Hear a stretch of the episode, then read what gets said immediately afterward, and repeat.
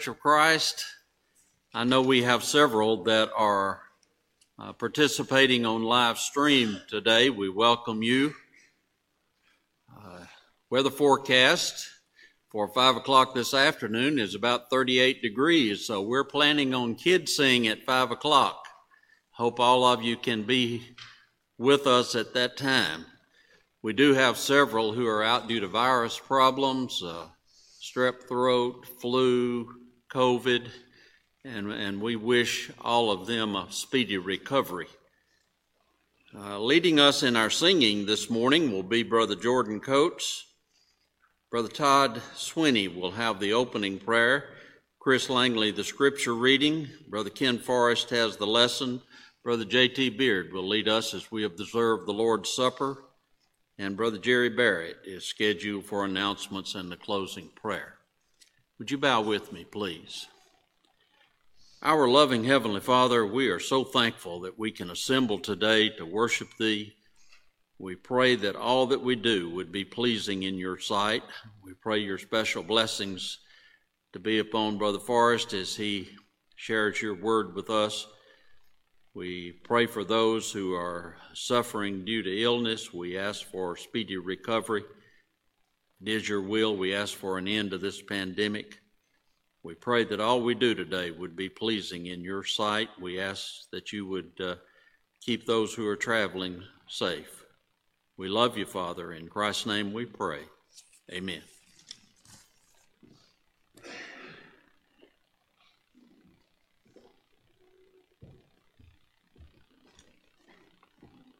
Morning. First song this morning will be God is Love.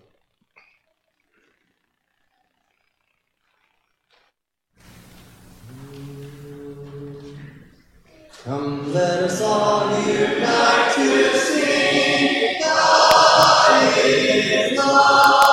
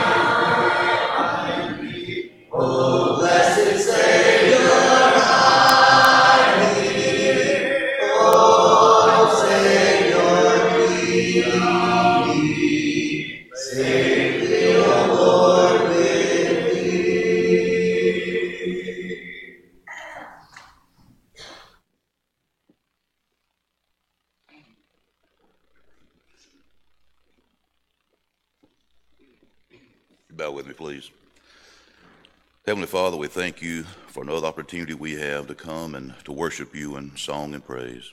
Father, we're so thankful for your church here at Boonville and its many members.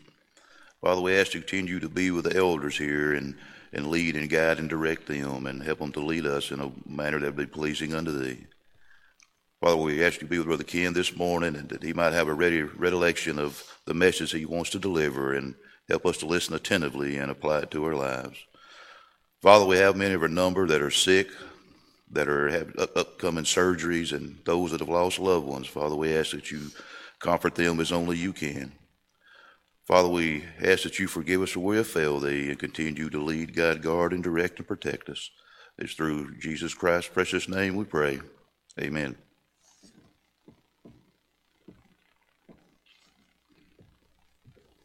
Invitation song after the lesson this morning will be My Eyes Are Dry. Song before the lesson will be If That Isn't Love.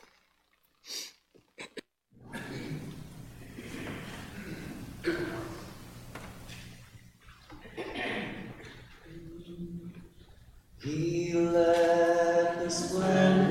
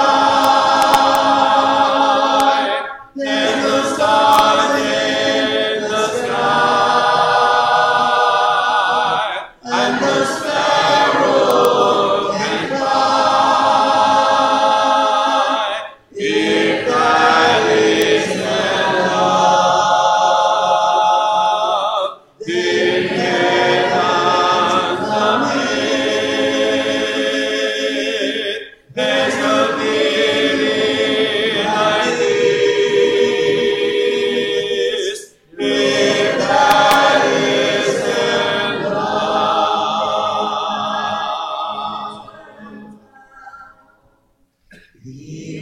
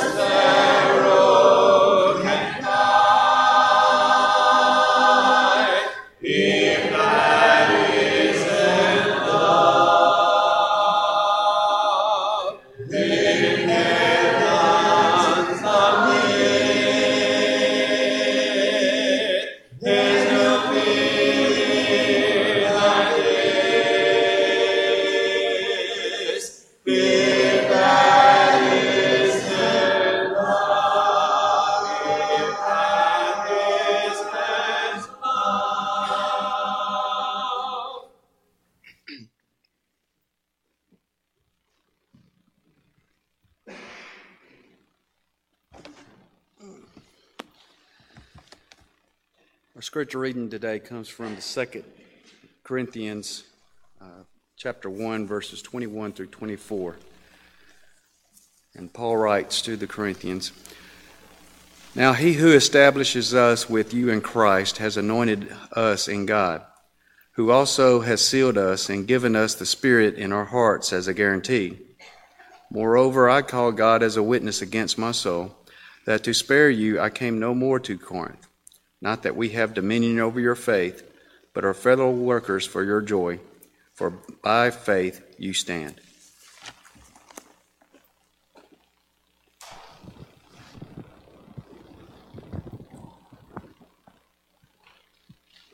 Good morning, everybody. Wasn't that a great song we just sang? And I assure you that what Jesus did, he did because of his love for us. And it's on the basis of that great love and his sacrifice that well, I'm going to heaven. Are you? I look forward to it. So today, wow, we've got the snow coming down, and it might be that some of you are home live streaming because of the snow. And actually, I'm thinking that now that we have a dusting on top of the grass, that if you included the space that the grass is holding up with the snow, we've got about four inches right now. So we're excited about the blizzard of 22. but if you if you stayed home for safety, um, great, and uh, we'll look forward to seeing you again real soon. And for others that are sick, I know that there are just so many right now who have been diagnosed with the virus and uh, other things that are going around, and we just we sympathize with you. We know you'd rather be here than at home watching it on television. And to you, we also say we look forward to seeing you again real soon. Today, we're going to talk about contesting the will. But I assure you, the will that we are contesting is our own will. That is not an easy task. So today, I just want to reassert what is God's will. We'll be taking that from this text here today. But before we start, let's pray to God that He'll bless us in our time of worship in His Word today. Our Father in heaven, we thank you so much for the blessing and the privilege it is to be able to come here to worship you in spirit and in truth. We're thankful, Father, for brothers and sisters who have assembled and who, through their participation in worship, have already encouraged us and built us up. And we just celebrated in song the sacrifices of your Son. And we see in that so much how He loves us. I pray, Father, that our lives are going to reflect just how much we appreciate it. Lord, I ask that you'll help us today as we're studying your word together, that we will hear what you're saying to us. We'll know that you are God, that you establish and anoint, you seal and guarantee. You make possible our spiritual perfection, although we are fraught with sin and mistakes continually. We're thankful that Jesus makes it possible that we can be pure in your sight. And so, Lord, help us to be able to align our will with your purposeful, permanent, and powerful will. Forgive us, Father, when we're falling short of that, but as we're in your word, I just pray it will become evident and that we'll make the changes that we need to make. In Jesus' name, amen. I hope this has never happened to you, but if you've been in the church very long, it probably has. And that is that, and also, if that thing goes on long enough, it begins to affect other people. Maybe rumors get started, falsehoods begin to spread. That thing catches on like wildfire, and then before you know it, people in the church are taking up sides. Some people with you, others with the person that you're having the conflict with. Boy, that thing can get really, really nasty and hurt the church. If that happened to you or is happening to you, know that you're not the first one that's ever experienced something like that. And as we see in these verses, the Apostle Paul was in the midst of one of those kinds of strifes. Don't know with whom exactly, but Paul was dealing with some folks that he just could not get along with. In fact, it had become so serious that Paul decided he wasn't going back to Corinth.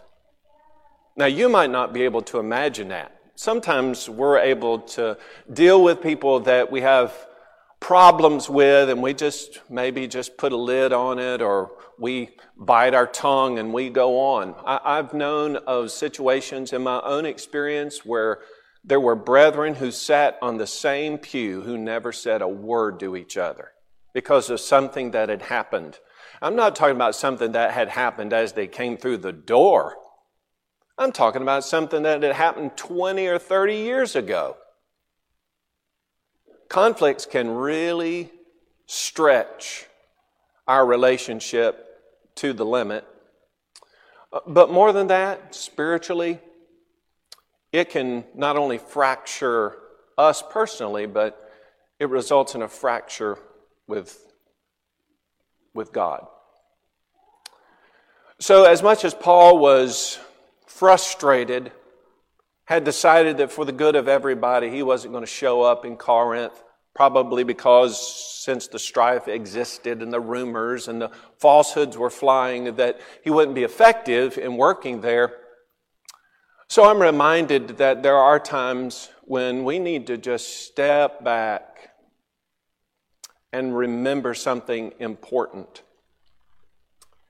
That we need to be certain that in our own mind,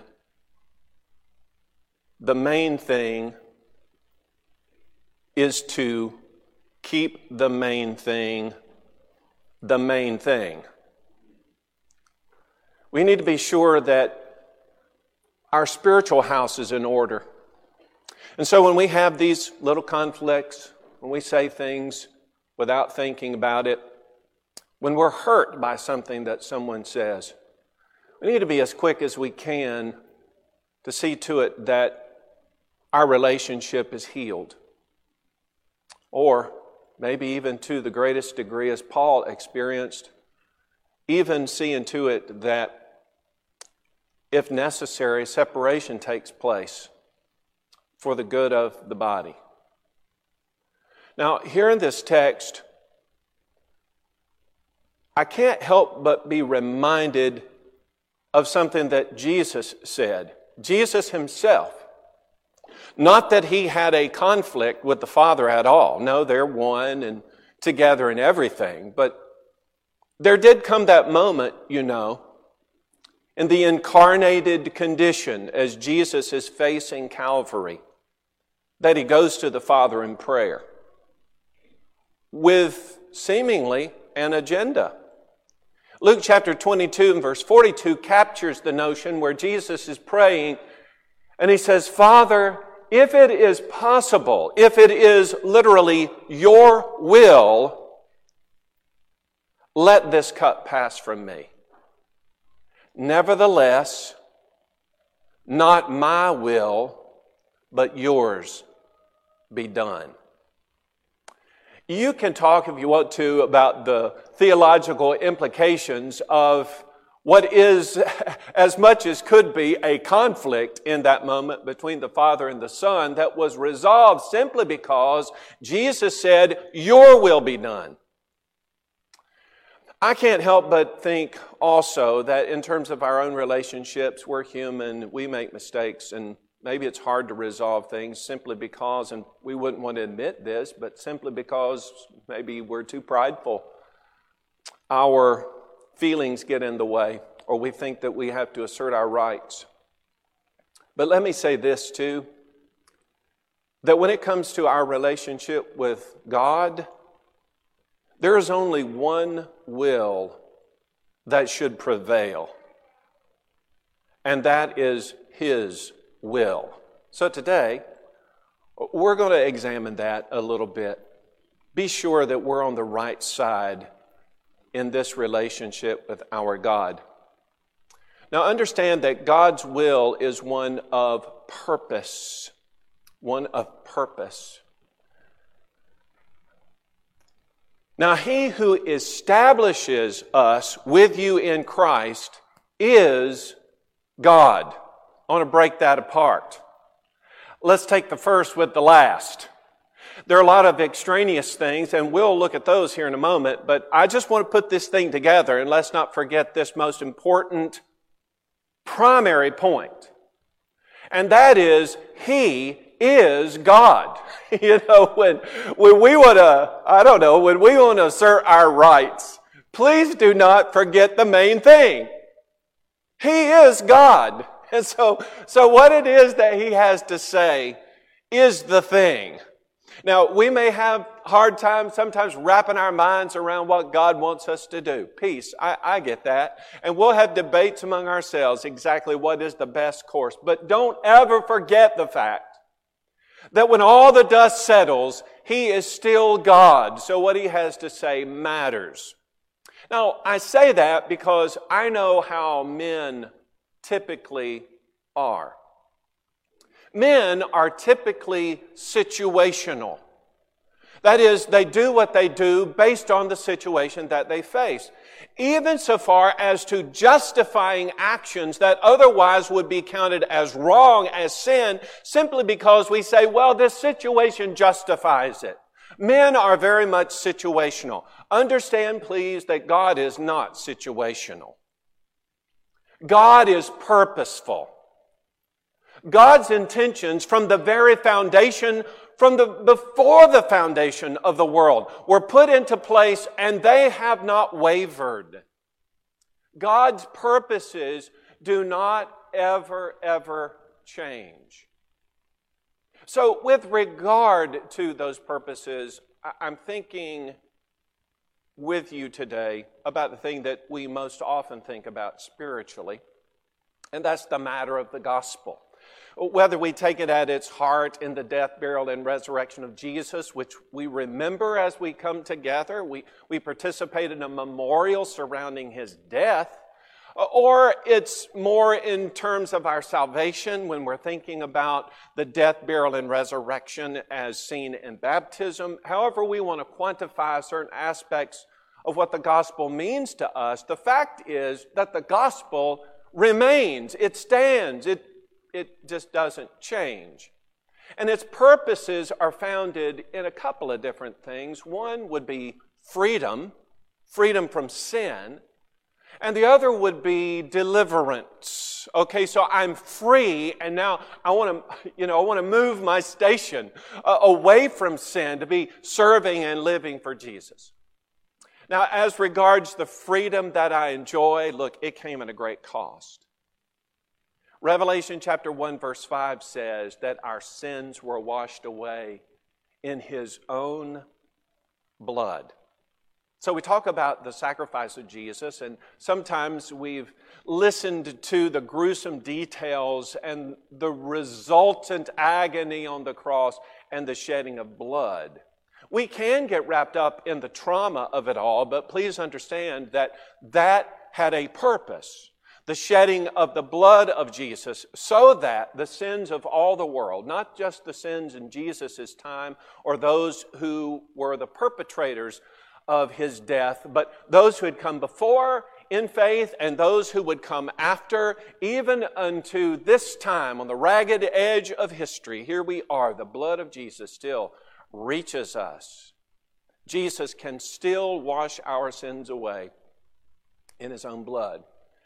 That blood was shed in a great deal of suffering on our behalf. 1 Peter chapter 2, beginning at verse 21. For to this you were called, because Christ also suffered for us, leaving us an example that we should follow his steps. Who committed no sin, no was deceit found in his mouth. Who, when he was reviled, did not revile in return. When he suffered, he didn't threaten, but committed himself to him who judges righteously. Who himself bore our sins in his own body on the tree, that we, having died to sin, might live for righteousness, by whose stripes you were healed. So you were healed on the basis of the blood that was shed and washed your sins away, but the intent, the purpose in all of that, not just the washing away of sins, but to change our life so that we will live for righteousness. So we began in our relationship with the Lord having our sins washed away, but now what? You know, the intention of God, His purpose is, His will for us is to live a life of righteousness. And then there's that deliverance. And I guess in terms of deliverance, I'm forward thinking because I know that as I'm living for Jesus, there's still also just that glimmer of heaven, right? In 1 Peter chapter 1, beginning at verse 3, Blessed be the God and Father of our Lord Jesus Christ, who according to his abundant mercy has begotten us again to a living hope through the resurrection of Jesus Christ from the dead to an inheritance incorruptible, undefiled, and that does not fade away, reserved in heaven for you, who are kept by the power of God through faith for salvation, ready to be revealed in the last time. What's ready to be revealed in the last time? Well, our salvation. Weren't you already saved? Yeah, but this is our eternal salvation, being with the Lord forever and ever. That has taken place as a result of Jesus' resurrection from the dead. He is the first fruits of those who are resurrected from the dead, meaning that just as he was resurrected, so too we in him, having been washed by his blood, we're going to be resurrected too. The first picture of that resurrection comes when we are raised right up out of that water in baptism. We're raised to newness of life. But that ultimate resurrection, coming forth out of the graves to be with the Lord, meeting Him in the air, being with Him forever and ever. Oh, that's what we aspire to. And then we are, of course, by virtue of being freed from sin and you know having having that sense of looking forward for heaven someday our deliverance we are I guess the simplest way to put it biblically is we're a redeemed people. I mean, the whole picture of that is having been bought back from being slaves to sin. In Ephesians chapter 5, in the beginning section of the talk of the comparison between Christ and the church and then the husband and the wife, in verse 25, he says, Husbands, love your wives, just as Christ also loved the church and gave himself for her.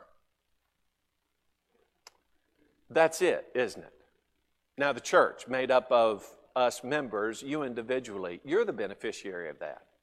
You've had your sins washed away.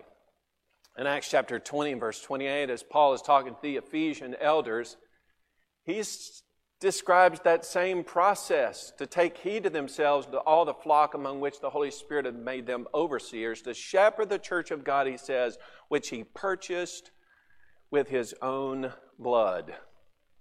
So there's all of that in the purposes of God, but it really comes down to this. And that is, if I am making the main thing the main thing, if I'm observing that, then it's not just a technical issue for me, it's not just scholarship of knowing what to do, it's doing it.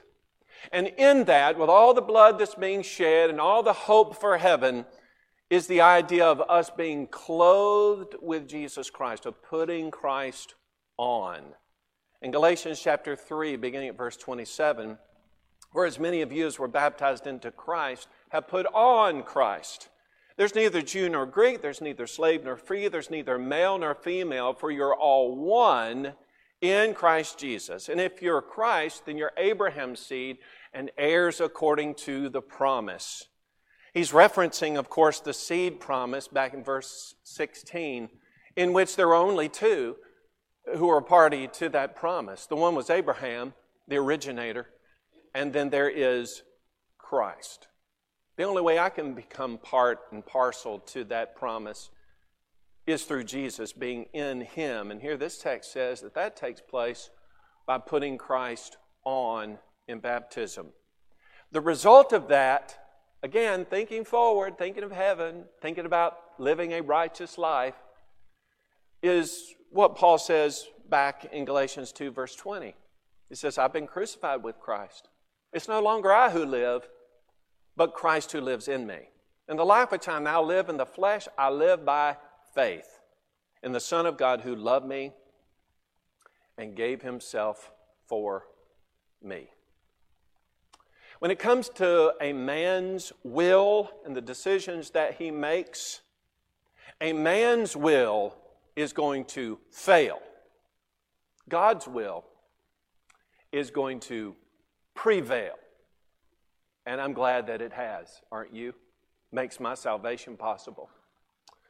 God's will is also one of permanence.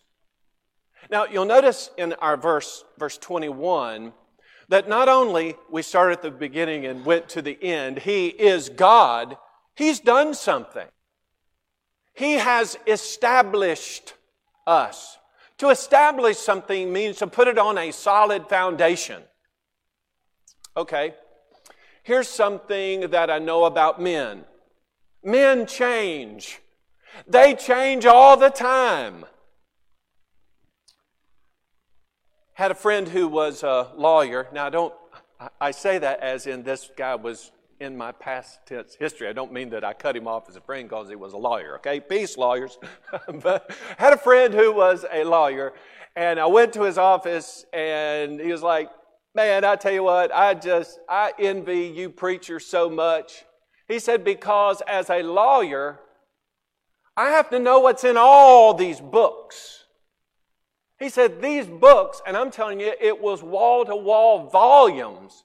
These books represent not only laws that have been written, but then addendums to laws, and then the law changes or some aspect of the law changes. It says, I am continually having to study the law so that I can stay abreast of all the changes. You know, men are not perfect. Even when they enact a law, eventually something happens that they begin scratching their heads and saying, wait a minute, you know, I know originally this law was meant to satisfy this, but times have changed, so the law needs to change. Okay, humans change, I get it. Men change, but brace yourself. God, God does not change. In the book of Malachi, chapter 3, verse 6, here's what God says of Himself I am the Lord, I do not change. Or more contemporary, Hebrews chapter 13, verse 8, this is speaking of Jesus. As regards Jesus, He is the same yesterday, today, and forever. Now, let me tell you why that matters. When it comes to men with all the changes, if it takes a lawyer constant study of the law in order to stay abreast of it, if you don't have a room full of law books, then you are subject to breaking the law and didn't even know it. But with God, God doesn't change. So, what he has enacted in terms of purposes that we talked about a moment ago actually become permanent. That is God's purpose. It, doesn't fluctuate. It doesn't change. I don't have to think. Now, as I'm doing God's will as I know it from the Bible right now, oh no, I wonder if that's changed. You don't have to wonder. It has not changed. If you have started off on the right course, then stay the course because that course is not going to change. Now I know it's popular. People are constantly kicking back against the Word of God. They will insult upon insult the Word of God. Facebook and other social media is, unless all your friends are, are, are scripturally based, a lot of that junk in the media is totally against it, or somehow trying to justify behavior and just stamp it with God's approval, even if God didn't approve it. Here's the thing if it is with God, it continues to be and it will continue to be. God established His purposes and His purposes have continued on and now in Jesus Christ, having been washed by the blood of Jesus, you don't have to worry if that scenario is going to change. Is, is my baptism still good? You know, it, it, did the blood of Jesus somehow change? Has He changed the mechanism for my salvation? The answer is no. No, it is the same. Uh, back to the lawyer, the lawyer said, I'm envious of you, preacher, because all you need to know is that book. What was ironic about that is that my, pre, uh, that my lawyer friend actually was not a Christian.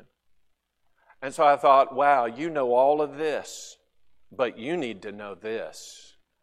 To minimize how great and powerful that message is. Have you had this experience? You study the Word of God and you learn something or you see something. Not that it's changed anything, but you see the depth of it. You see the reach of the Scriptures. It becomes more precious as the years go on, I'm sure. Simply from the satisfaction that we gain in the continuing refreshing of our minds related to the eternal purposes of God. We say all these things backed by several statements that the Bible makes of itself. In the book of Jude, at verse 3, we find out that what has been delivered has been delivered once for all. So we're not looking for an addendum or something to add to the Word of God. In fact, that message that we have is inspired of God. And I love the way Paul puts it as he directs his attention to Timothy in 2 Timothy chapter 3 verse 16. He says that all scripture is given by inspiration of God it is God breathed. It is literally the breath of God. Just as the breath of God brought about physical existence and, and equipped man with a very soul, so now the breath of God permeates the scriptures. When I read those words, I am reading the mind of God directed toward me according to, as we've established already, his purposes. And God was so in favor and, and behind the message that was preached and the unfolding plan that he backed it up with certain testimony of his own. Uh, Hebrews chapter 2. Therefore, we must give the more earnest heed to the things which we have heard, lest we drift away. For if the word spoken through angels proved steadfast, and every transgression and disobedience received a just reward, how shall we escape if we neglect so great a salvation, which at the first began to be spoken by the Lord? and was confirmed to us by those who heard him. God also testifying both with signs, wonders, various miracles, and gifts of the Holy Spirit according to his own will. God confirmed the things that his son said and that the apostles preached. God backed it up. Why would he do that? Well, because what was being delivered to men was a part of the unfolding plan and testament of God. The matter of salvation for all men everywhere. Those words that are being spoken that we're to put our trust in, that are going to lead us to eternity, are also the words that we are going to be judged by. Jesus said in John chapter 12 verse 48, He who rejects me and receives not my words has one that judges him. The words which I have spoken, the same will judge him in the last day. And I think about that last day. Most often when we think of the end, well, we think about God's purposes and our salvation, and how great a day that's going to be. If you were here yesterday for the funeral, Craig's funeral, you will have remembered the beautiful testament of a life lived for the Lord and of the anticipation of heaven someday. That's, that's what I think about. But in judgment, there is both the positive aspect of those who've been faithful and living for righteousness and serving the Lord all their lifetime and aspiring to what we talked about a moment ago, that salvation, that eternal salvation in heaven. Yes! And then in contrast to that is the other side of judgment. In Second Thessalonians chapter 1, beginning at verse 7, it says, Yeah, the Lord is going to descend from heaven with his mighty angels in flaming fire, taking vengeance on those who do not know God and on those who do not obey the gospel of the Lord Jesus Christ. He says these will be punished with everlasting destruction from the presence of the Lord and from the glory of his power. Those who do not obey the gospel, those who don't know God. Those folks who have not laid hold to the permanence of God's will, have not taken the time to know the simple manifestation of His Word, equipped in Jesus, testified of, the words plainly spelled out. I, I did this many years ago. I, I read that you can actually, if, if you read through the New Testament scriptures, you can accomplish that in 19 hours. And so the church that we were a part of at that time, we put that challenge out there. We blocked out 19 hours in a day, and we said, we are going to read through the New Testament. It was kind of a challenge to ourselves. 19 hours, read through the whole New Testament. You say, wait a minute, I, I thought it would take much longer than that. It doesn't.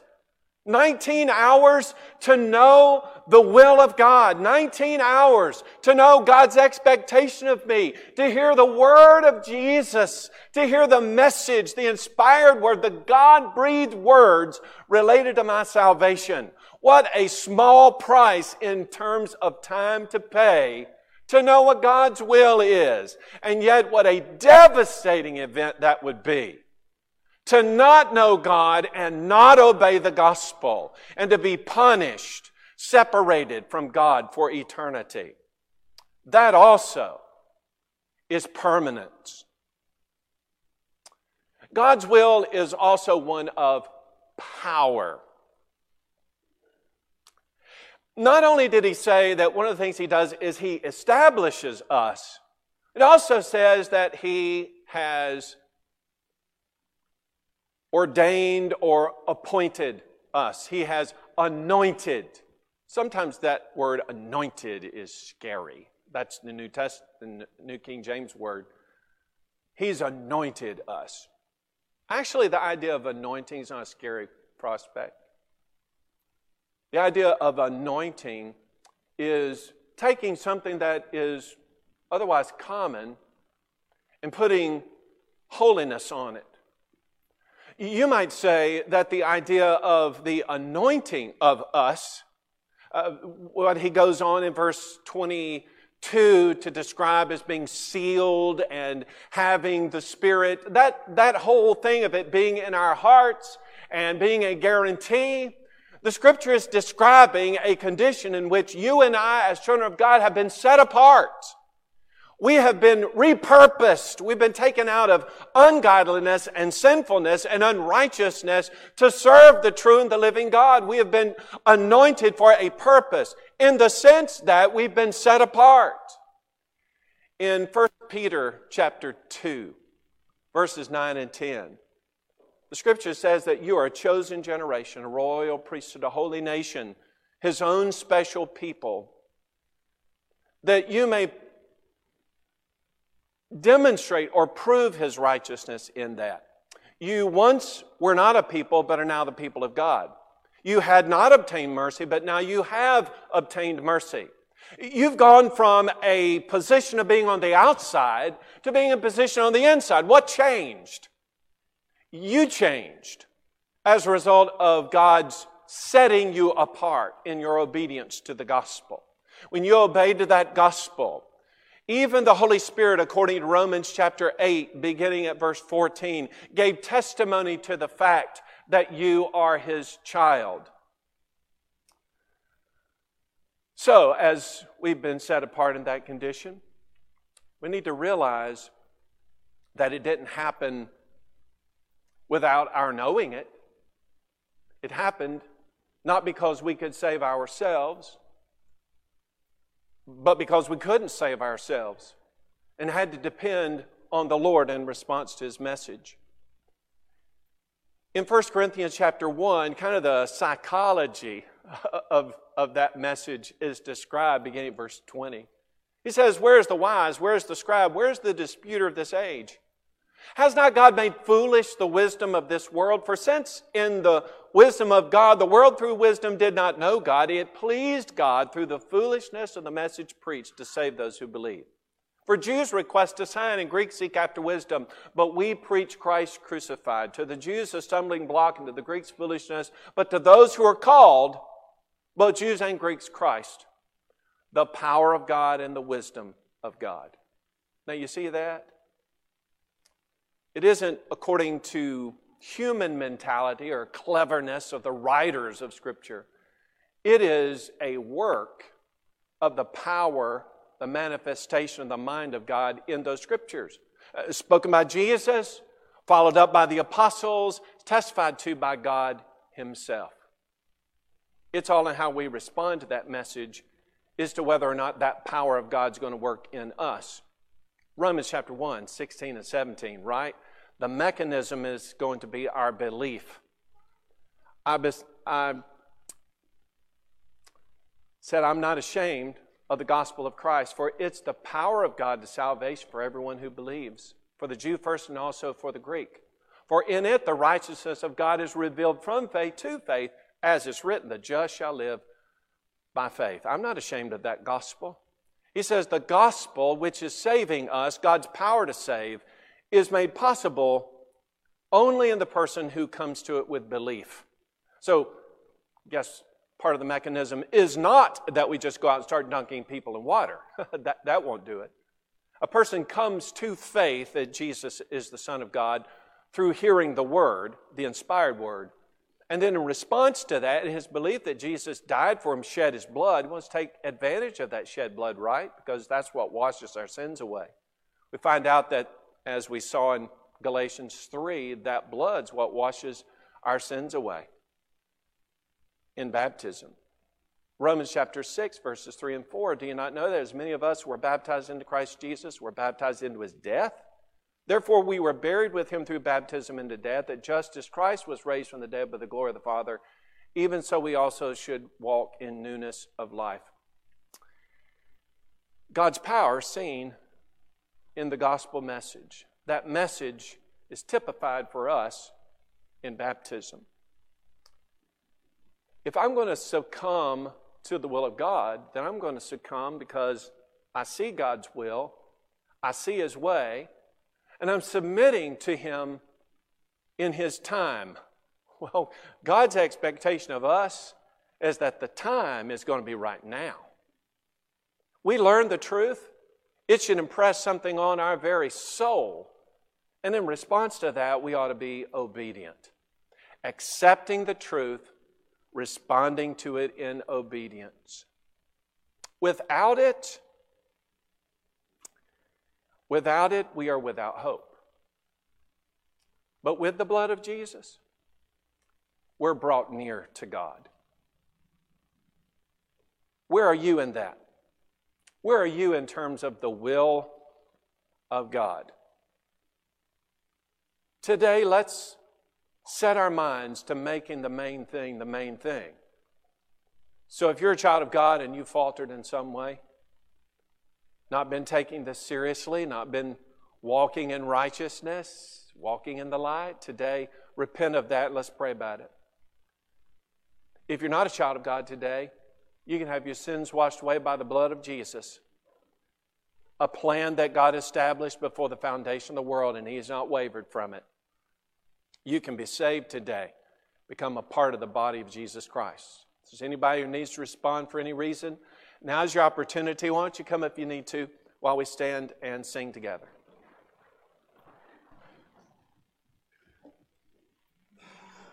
My eyes are dry, my faith is old,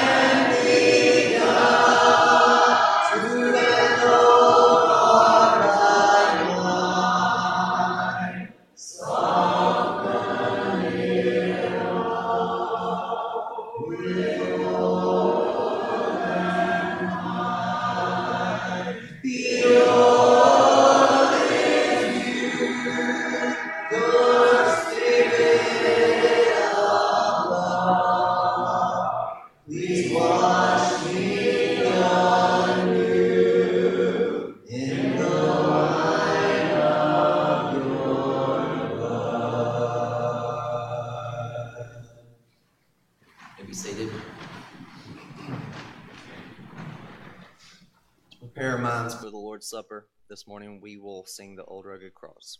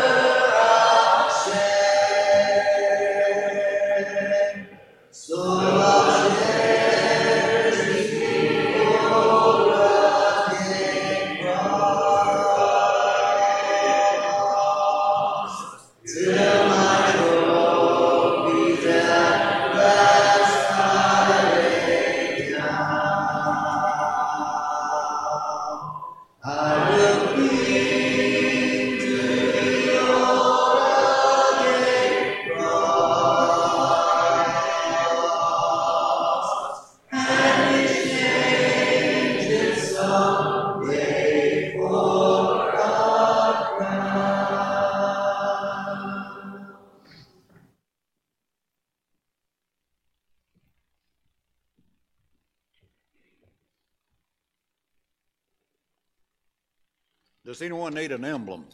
If you do, raise your hand.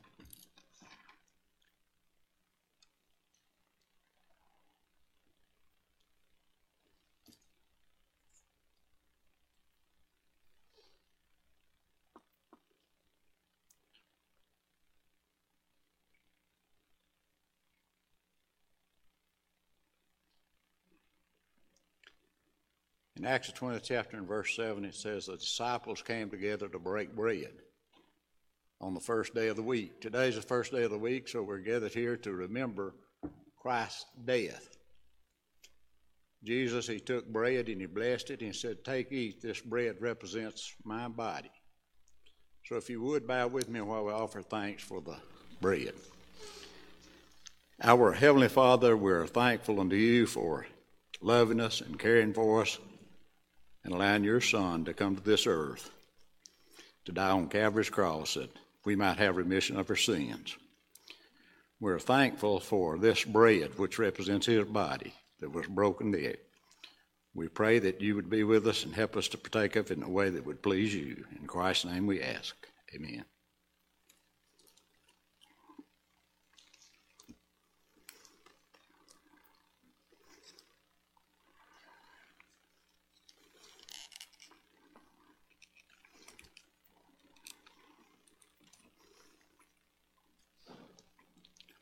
In Matthew, the 26th chapter, in verse uh, about 27, said Jesus took the cup and he blessed it and he gave it to the disciples and says, This is represents my blood that was to be shed on Calvary. As we partake of this, the fruit of the vine, which represents his blood there, let's remember the sacrifice that was made. And remember, without Christ's shed blood, we could never have remission of our sins. So if you would bow with me. Our Heavenly Father, we're thankful also unto you for this fruit of the vine, which represents Christ's blood that was shed on Calvary's cross. We're so very thankful that we have hope because that blood was shed there. Help us to remember the sacrifice He made and the benefits we have from, from that sacrifice. Father, be with us as we partake of this, the fruit of the vine. Help us also to do this in a way that would be pleasing in your sight. These things we ask in Christ's name. Amen.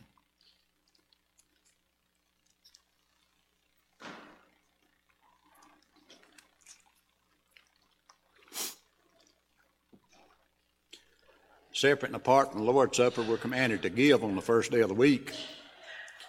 The Bible tells us that we are to do it on the first day of the week, and we're to do it as we've prospered, as we've purposed in our heart. We're to do it with a cheerful attitude. There are several different ways that you can make a contribution to the church. Probably on the screen here behind me is some of some of those ways, and of course there's uh, baskets on I guess each door here where you can drop your check off if you'd like to do it that way. If you bow with me, let us offer thanks for the blessings that God has given us. Our Heavenly Father, we're thankful for the country in which we live, for all the blessings and benefits we have as citizens of this country. We're thankful for the jobs that we have, for the abilities that we have to earn a living. We pray, Father, that as we give back a portion of those things that you've blessed us with, that we might do so with the right attitude. Help us always to be thankful for all the blessings, realizing that every good and every perfect gift comes from you. These things we ask in Christ's name. Amen.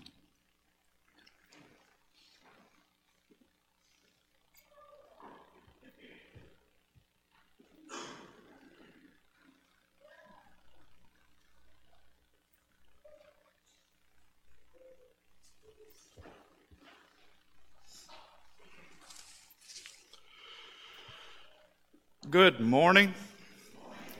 I'm Todd Sweeney. Not really. If anyone is visiting this morning, we're very proud you're here. We hope you slide back anytime you have an opportunity. We had 124 here in the service this morning. Uh, the Bible Bowl will not meet tonight for the benefit of the ones watching. Uh, the devotional at the landmark uh, on Sunday afternoons has been postponed until further notice. And uh, Everybody plan to be back here the, uh, this afternoon at 5 for Kids Sing. And then we'll, of course, uh, go to class. Uh, and then the food pantry item this week is canned pasta. The food pantry and the clothes closet will be open January the 20th. The Freed-Hardeman Associates will meet Thursday at 7 in the annex. There will be a World Evangelism Workday on Friday, January the 28th in Winona. The bus will leave at 8 a.m. and return at 6 p.m. This is one of the congregations who would like uh, if anyone in the uh, church would like to be a part of this, this is a good work, and uh, uh that will be the 28th of January. In anticipation of the birth of Lanny James Jumper, there's a table set up in the foyer for this baby girl shower gifts. Parents are Cameron and Jacqueline Jumper and they're registered at Walmart and Amazon. If there's not any more announcements, I will lead us in a closing prayer. Dear Father in heaven, we thank you so much for all you do for us. We thank you for the weather you give us. We thank you for allowing us to meet here. Go with us all as we depart today take us home safely. Forgive us when we fail thee. Guide, guard, and direct us. In Christ's name we pray. Amen.